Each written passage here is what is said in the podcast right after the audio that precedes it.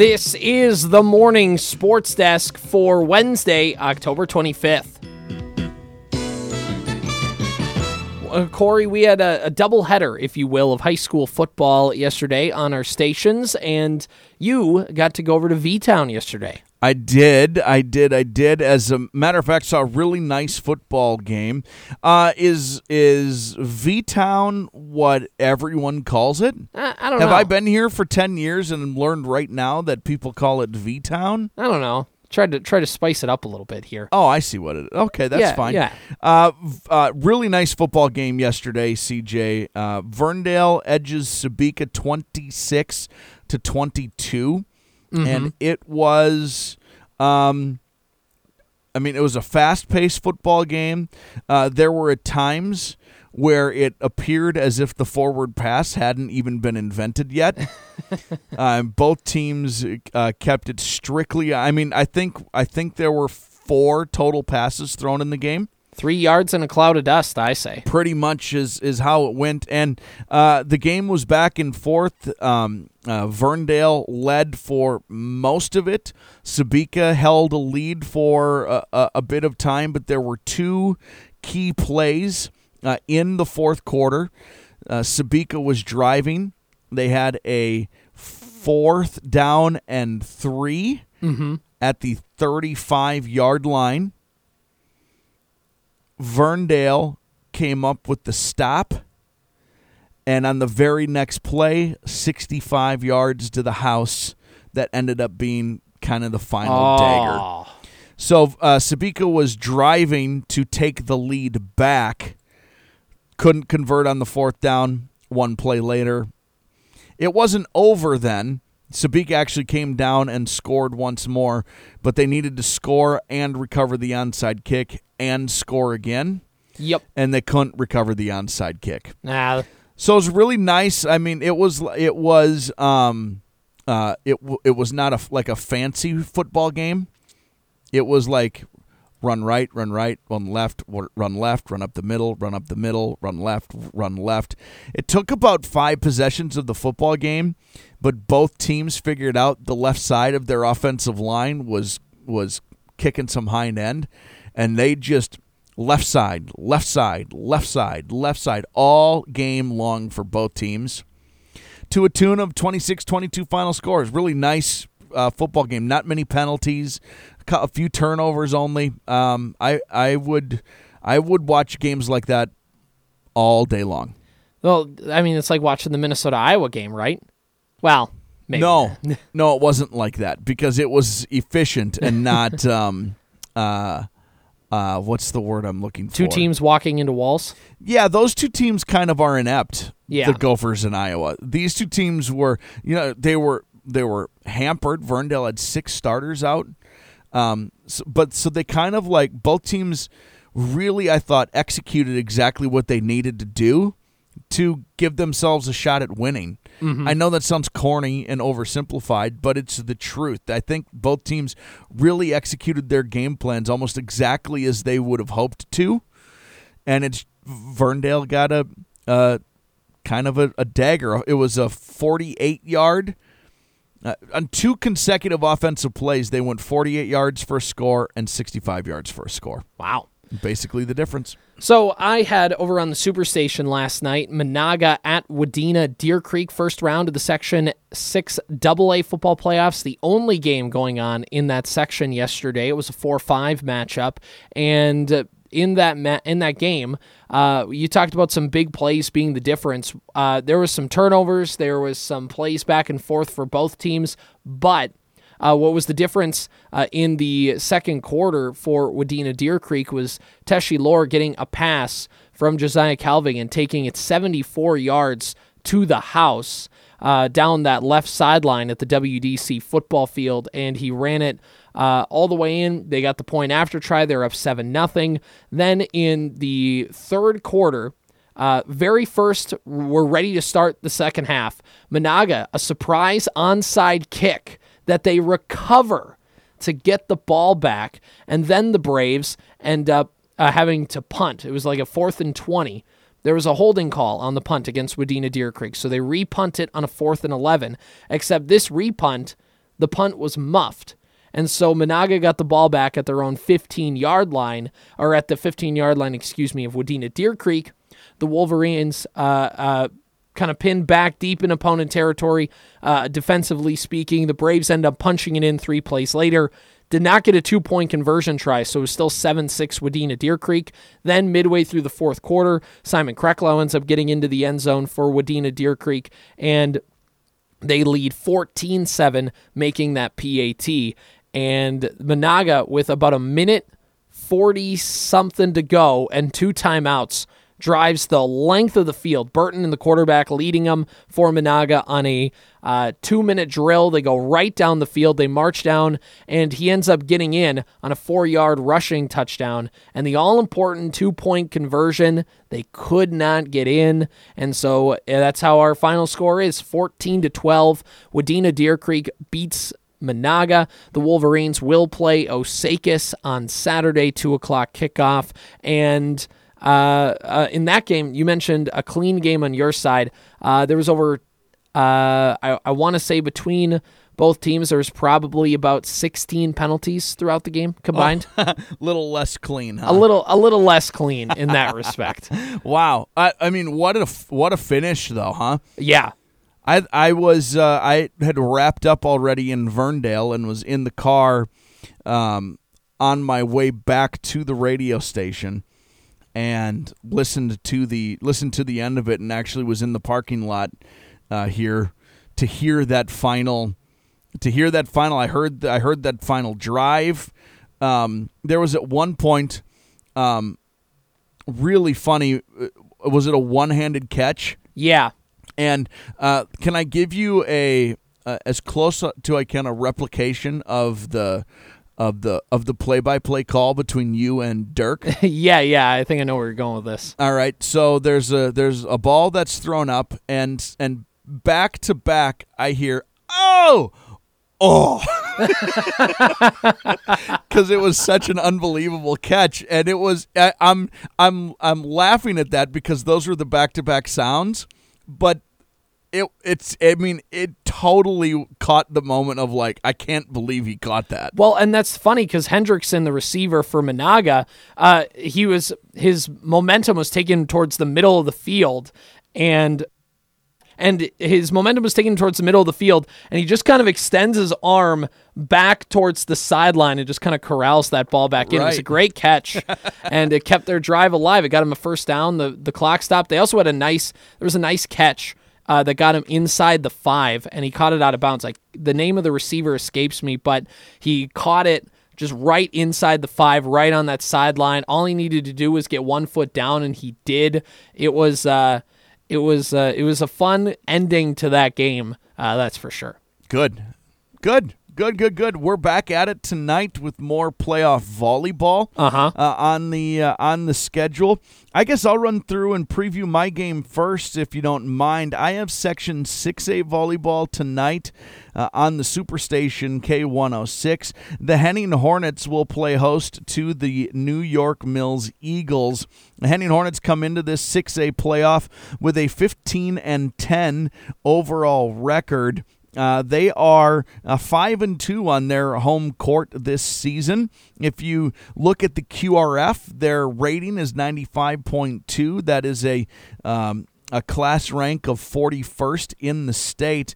And the Hornets are coming in off of one win in a row. They closed out the season back on the 17th of October with a 3 0 win over New York Mills, who is in fact the opponent in tonight's opening round action of this 6A bracket. The Eagles are 14 and 13 overall, 7 and 4 away from their home court. Their QRF rating is 78.6. They're ranked 59th according to the QRF in the state. And uh, um, uh, they come in uh, into this uh, playoff game having gone two and two in the Underwood tournament to close out the season with victories over Roseau and KMS and losses to Underwood and Sebeka. Uh, in that uh, in that tournament, of course, both teams uh, are out of the Park Region Conference. Uh, and uh, both teams finished right in the uh, in the middle of the pack. Henning finishing fourth, New York Mills fifth in the Park Region Conference standings. So this is in the uh, Section 6A tournament in the North subsection. This is a 3-6 matchup. CJ Henning, the host team, the three seed New York Mills, the six seed. Last night, the seven seed Norman County East Ulen Hitterdal beat Lake Park Audubon. Uh, they will be at, or I shouldn't say last night, Monday night. Uh, that happened. Uh, the Titans will be at Underwood this evening, the two seed. Hillcrest Lutheran Academy is the five seed. They're at the four seed Park Christian. Battle Lake uh, on Monday beat Rothsay as an eight seed and they travel to Breckenridge, the top seed in the North subsection. That uh, matchup tonight, Henning versus New York Mills, will have a 6:45 pregame and a 7 o'clock first serve on the Superstation K106. That's 105.5, 105.9 FM.